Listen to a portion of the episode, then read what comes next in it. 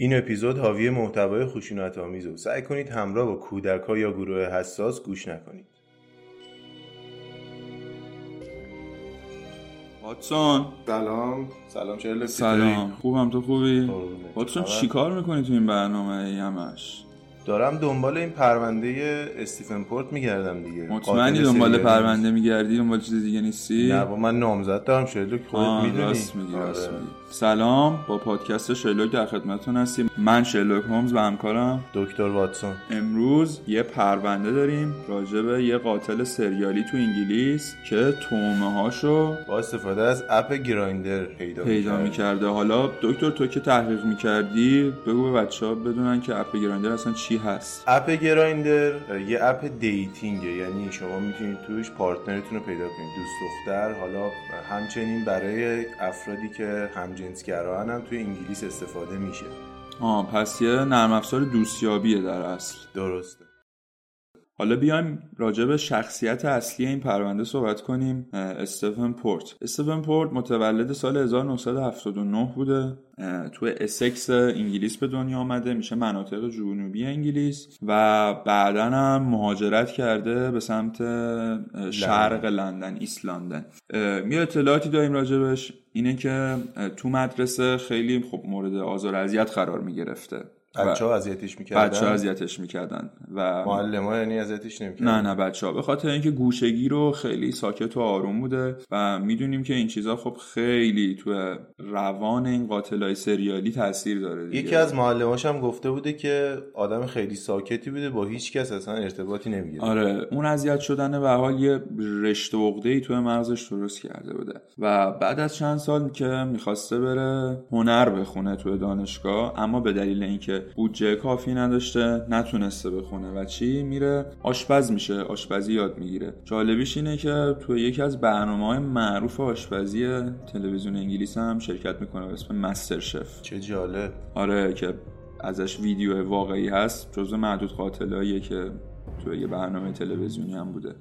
چیزی که برای من خیلی جالب بود چه لوک بی توجهی بیش از حد پلیس انگلیس به این پرونده است. طوری که همه این رو قبول دارن که پلیس اگه زودتر وارد عمل می‌شد پرونده رو جدیتر می‌گرفت استفان پورت نمی‌تونست به قتلاش ادامه بده و اون سه تا جوون بیگناه دیگر رو بکشه.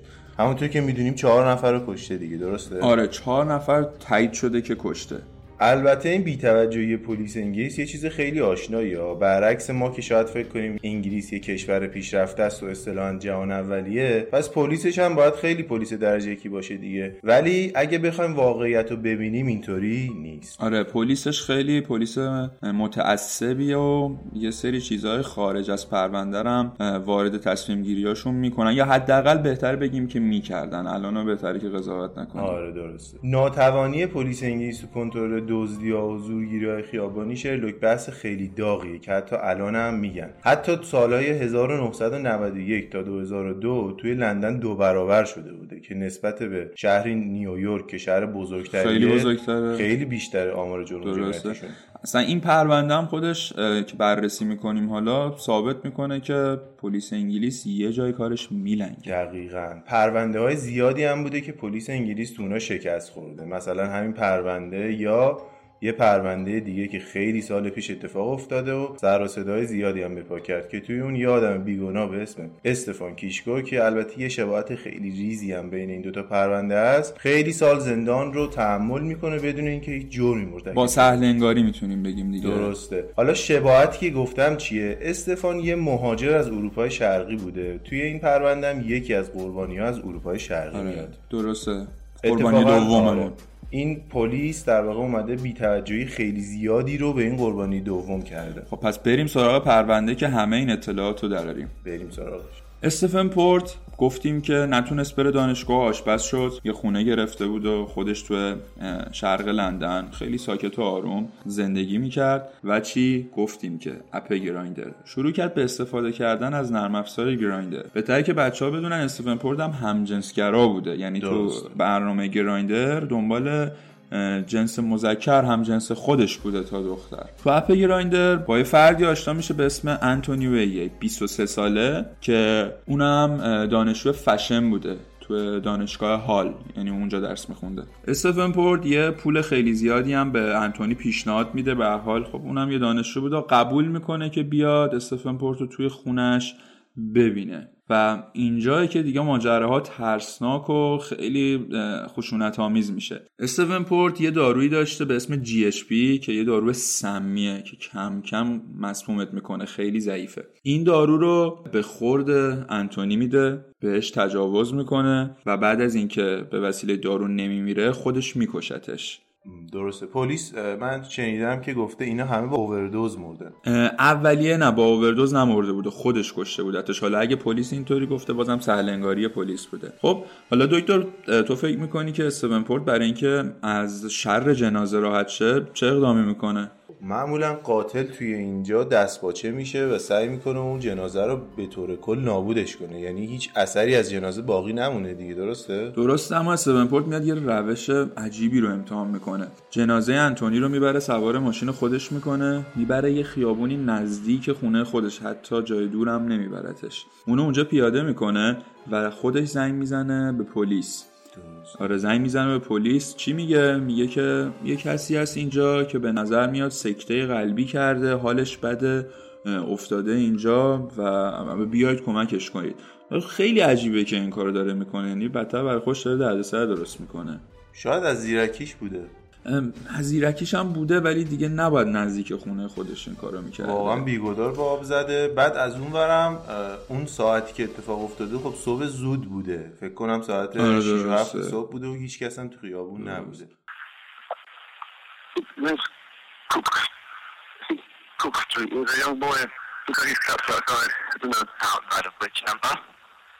Uh, 4758. Sorry? 4758, I think. 47, Cook Street. Yeah. What, what area? Barking. Okay. Looks like he's collapsed or anesthesia or something. Just always just drunk. But yeah. What's the phone number you're calling from? Uh, I'm just pulling up in the car. I'll get I've got to get my card on the bottom. Oops, don't worry about that. What's the telephone number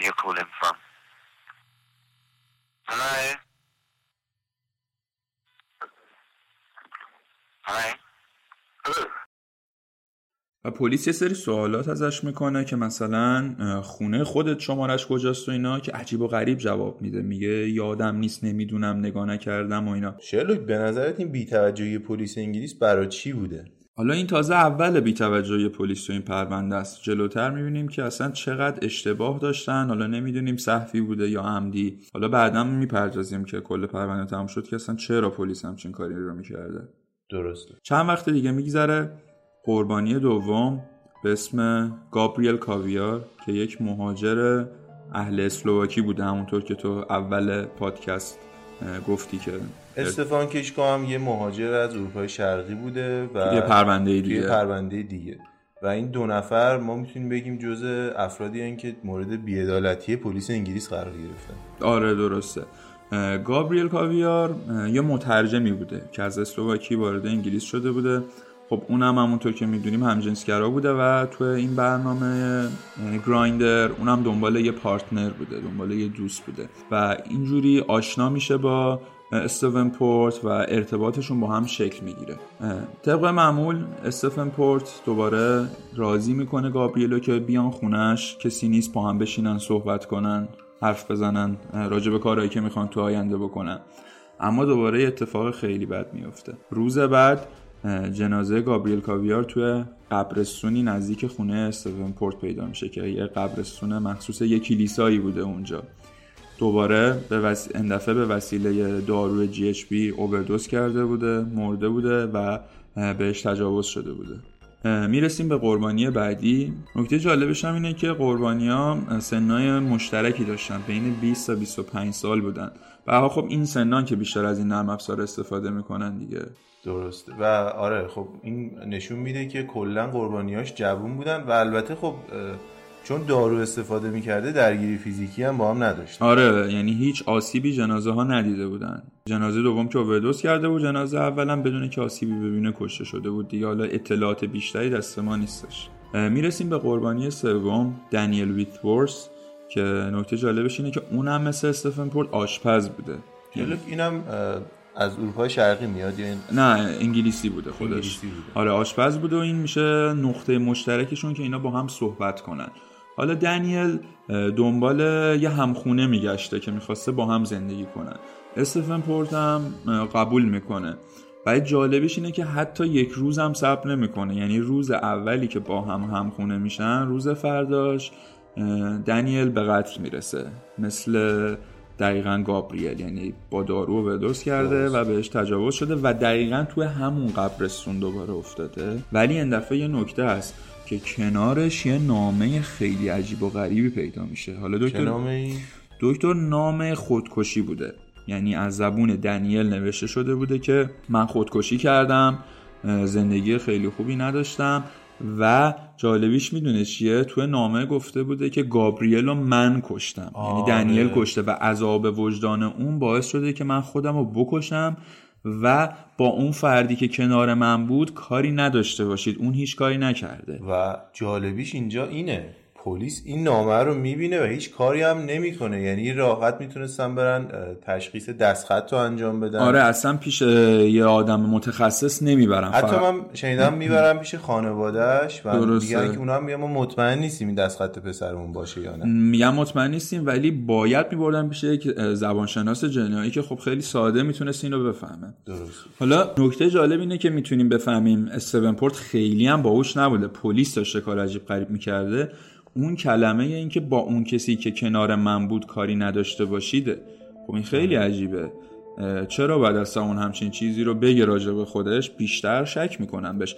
اما جالب پلیس اصلا نمیره بررسی کنه که ببینه این کسی که کنارش بوده چی بوده کی بوده چه رابطه ای با این داشته. و میگه که نه این خودکشی بوده و قتل قبلی هم میفته گردنش و میگه که خب پرونده مختوم است دیگه اتفاق خاصی نمیفته پس اونقدر هم این قاتل پیچیدگی نداشته و کاراشو خیلی ساده انجام می‌داده و شاید اصلا می‌تونیم بگیم روشش این بوده. اصلا با یه بازجوی ساده به نظرم خودش همه چیز رو لو می‌داده. کاراش نشون میده که خیلی باهوش نبوده که داره چی کار می‌کنه. شرلوک به نظرت انگیزه این قاتل چی می‌تونه باشه؟ با توجه به اطلاعاتی که ما داریم از ویژگی شخصیتیش و نحوه زندگیش همون عقده های کودکی و بچگی و شاید یک سری مشکلات روانی باعث شده که این کارو کنه. یعنی بچه بوده وسیله همکلاسیاش اذیت می‌شده. حالا گفته چی؟ حالا که بزرگ شدم می‌خوام انتقام بگیرم از همه جوونا. رفتار غیر عادی نداشته مثلا بگیم آدم روانیه یا دیوونه به حال نهفته بوده دیگه. یه عقده نهفته ای تو ذهنش داشته که اینجوری بروز کرده بوده. می‌رسیم به قربانی آخر جک تیلر. که اینم انگلیسی بوده و 25 سال سنش بوده.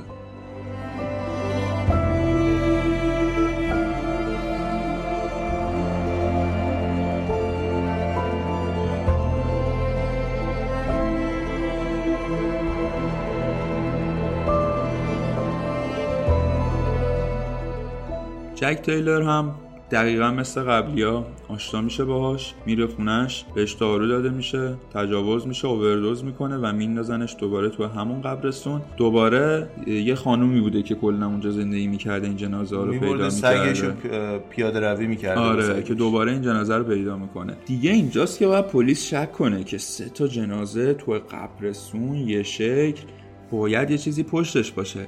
و دنیل هم که اگه بخوایم بگیم پلیس قبول کرده که اون باعث این کارا بوده و قبلی رو خودش کشته و بعدم خودش رو کشته خب دیگه وجود نداره. پس این چهارمی چیه؟ چرا نمیره دوربینا رو چک کنه؟ چرا هیچ کاری انجام نمیده؟ و حتی می‌تونیم بگیم انقدر بی توجه بوده که گابریل که اهل اسلوواکی بوده توی پرونده ها گزارش ها رئیس پلیس نوشته بوده که اهل لیتوانی بوده. یعنی هیچ اهمیتی نداشته برای زیادی و پرونده آخر رو قبل از اینکه جواب پزشک قانونی بیاد بسته اعلام کرده. پرونده رو قبل اینکه حتی جواب پزشک قانونی بیاد مختومه اعلام کرده. گفته بوده که آقا این خودش اووردوز کرد و مرده. پس پروندهم خیلی پیچیده نبوده. می‌دیدیم که انجمن همجنسگرایان انگلیس و یه سری افراد تو اینترنت خودشون داشتن تحقیق می‌کردن. از جمله دوست گابریل. که هم قبلیش بوده. هم قبلیش یه تحقیق ساده بود تو اینترنت می‌کنن و به حال یه نقطه اشتراکی پیدا می‌کنن. به کسی که نفر اول به پلیس زنگ زده به کسی که اسمش توی نامه اومده و هم اتاقی اون بوده که گفته بوده با این کاری نداشته باشین. به یه سری چیزای عجیب و غریبی شک می‌کنن اینجوری. دوست گابریل که گفتیم داشته تحقیقاتی می‌کرده و یه هم اونم یه دوست دیگه ای داشته. این دوستشون توی فیسبوک یکی بهش پیام میده. با یه اسم عجیب و غریبی اسم معلوم نبوده کی بوده. پیام میده و یه اطلاعاتی راجع به قصر میده که کسی نمی‌دونسته. و بعدا معلوم میشه که این خود استفن پورت بوده که داشته با اون چت می‌کرده. و خیلی جالبه که خب خیلی راحت پلیس می‌تونسته وقتی این اطلاعات رو دوست گابریل براشون میفرسته بره از فیسبوک بخواد که آی پیشو بده و آدرسش رو پیدا کنن و برن و به راحتی به قاتل برسن. اما بازم با اینکه این اطلاعات در اختیارش گذاشته شده هیچ کاری نمیکنه میگه نه این پرونده تمام شده و ما دیگه بررسی بیشتر نمی کنیم. The inadequate investigation by the Metropolitan Police into the deaths of Anthony, Gabriel, Daniel and Jack should be on public record as one of the most widespread institutional failings in modern history. For one year, Daniel Whitworth's family were led to believe he'd taken his own life before being told he was murdered. That is discrimination. Whether they want to see that or not, when you're coming up against gay boys with drugs in their pocket, dead on the side of the street, says to me that, oh, here's another one. اینجا اصلا آدم فکر می‌کنه شاید پلیس با استفان در ارتباط بوده. اصلا یا با هم همکار بودن. انقدر عجیب و غریبه که آدم اصلا نمی‌دونه شک می‌کنه شک می‌کنه که نکنه اصلا خود پلیس هم یه کارایی داشته می‌کرده. اما خب اینجوری نیستش. می‌رسیم به اینکه این پرونده خب بالاخره حل شده یا نه؟ استفن پورت که ما می‌دونیم این کارو کرده دستگیر شده یا نه؟ خواهر مقتول سوم دنیل میاد پیش پلیس و خیلی پافشاری می‌کنه که میگه آقا این دستخط که ما گفتیم مطمئن نیست شبیه دستخط برادر ما باشه. چرا شما نمیرید دوربینای اون رو چک کنید؟ با فشاری خواهرش و همچنین اعتراضاتی که به پلیس می‌کردن پلیس رضایت میده خیلی سختم رضایت میده که آقا بره دوربینای مدار بستر رو چک کنه. دوربینای مدار بستر رو که چک می‌کنه می‌فهمه که اون روز یه فردی با برادر اینا داشته به یه جایی می‌رفته به سمت همون قبرستونه می‌رفته که حالا معلوم نیست که با هم چی کار کنن. و اینجایی که خب پلیس هم دیگه بالاخره شک می‌کنه وارد عمل میشه. این ویدیو رو همه جا میفرسته و خیلی جالبه که دو روز بعدش استیون پورت دستگیر میشه. یعنی شناسایی میشه و وسیله مردم رو دستگیر میشه. پس پرونده خیلی ساده بوده برای حل. کافی بوده همون بعد از قتل دوم فقط دوربینا رو چک کنن. به راحتی می‌تونستن جون سه نفر دیگر نجات بدن. آره می‌تونستن جون سه نفر دیگر نجات بدن و اما این کار نکردن. حالا یه سری خب خبر خوبم برای شنونده هامون داریم که اصلا چی شد؟ با اینکه پلیس خیلی داشت سرلنگاری می‌کرد و اینا اما نظام دادگاهی انگلیس این کارو نکرد و استفن پورت محکوم شد. به چهار فقره قتل هفت فقره تجاوز و ده فقره هم مسموم کردن به وسیله دارو. یعنی بالاخره دادگاه حداقل کارش رو درست انجام بله سنگین ترین حکم انگلیستان هم گرفت یعنی حبس ابد. آره حبس ابد و هنوزم تو زندان و زنده است. حالا یه نکته دیگر رو می‌خوام راجع به پلیسای اون موقع بگیم. خیلی مردم اون دورور شروع کردن به اعتراض کردن که آقا چرا پلیس اینو بررسی نکرده و اینا؟ حالا می‌دونی چه جا... نکته جالبی داره؟ نه تنها اینا محکوم نشدن چهار تا از پلیسایی که دخیل بودن توی این پرونده ترفی گرفتن تو اون سال. خیلی عجیبه خیلی عجیبه. اما خب این سال 2017 بوده. چند سال دیگه میگذره و تو سال گذشته سال 2020 رئیس پلیس میاد دستور میده که رئیس بازرسی انگلیس که نه باید بررسی شه که تا ببینیم چه اتفاقی افتاده که بررسی هاشون شروع میشه و هنوزم تا سال 2021 ادامه داره. یعنی ما می‌تونیم فکر کنیم که حداقل ممکنه یه سری از این پلیس ها محکوم بشن. بله درست. خب شرلوک بریم کمک پلیس انگلیس. فکر کنم باید بریم چون اگه نریم نمی‌تونن درست دوباره بررسی کنن. هیچی محکوم نمیشه همینجوری دوباره ترفی می‌گیرن ادامه پیدا می‌کنن. دقیقاً. تا من و دکتر واتسون میریم به پرونده ها توی انگلیس کمک کنیم. شما هم حواستون باشه که اگه از این نرم افزار استفاده می‌کنین به هر کسی اعتماد نکنید. هر نرم افزاری دیگه. هر نرم افزاری که استفاده می‌کنید. فضای مجازی و اینترنت آره دیگه. قابل اعتماد نیست زیاد. اعتماد نکنید. و اینم بود از این پرونده. امیدوارم که لذت برده باشید. پول بلیت نداریم. با کشتی میریم اشکالی نداره. بچه ها تا پرونده جنایی دیگه من شرلوک و همکارم. دکتر واتسون. شما رو به خدا میسپاریم. خدافظ پیس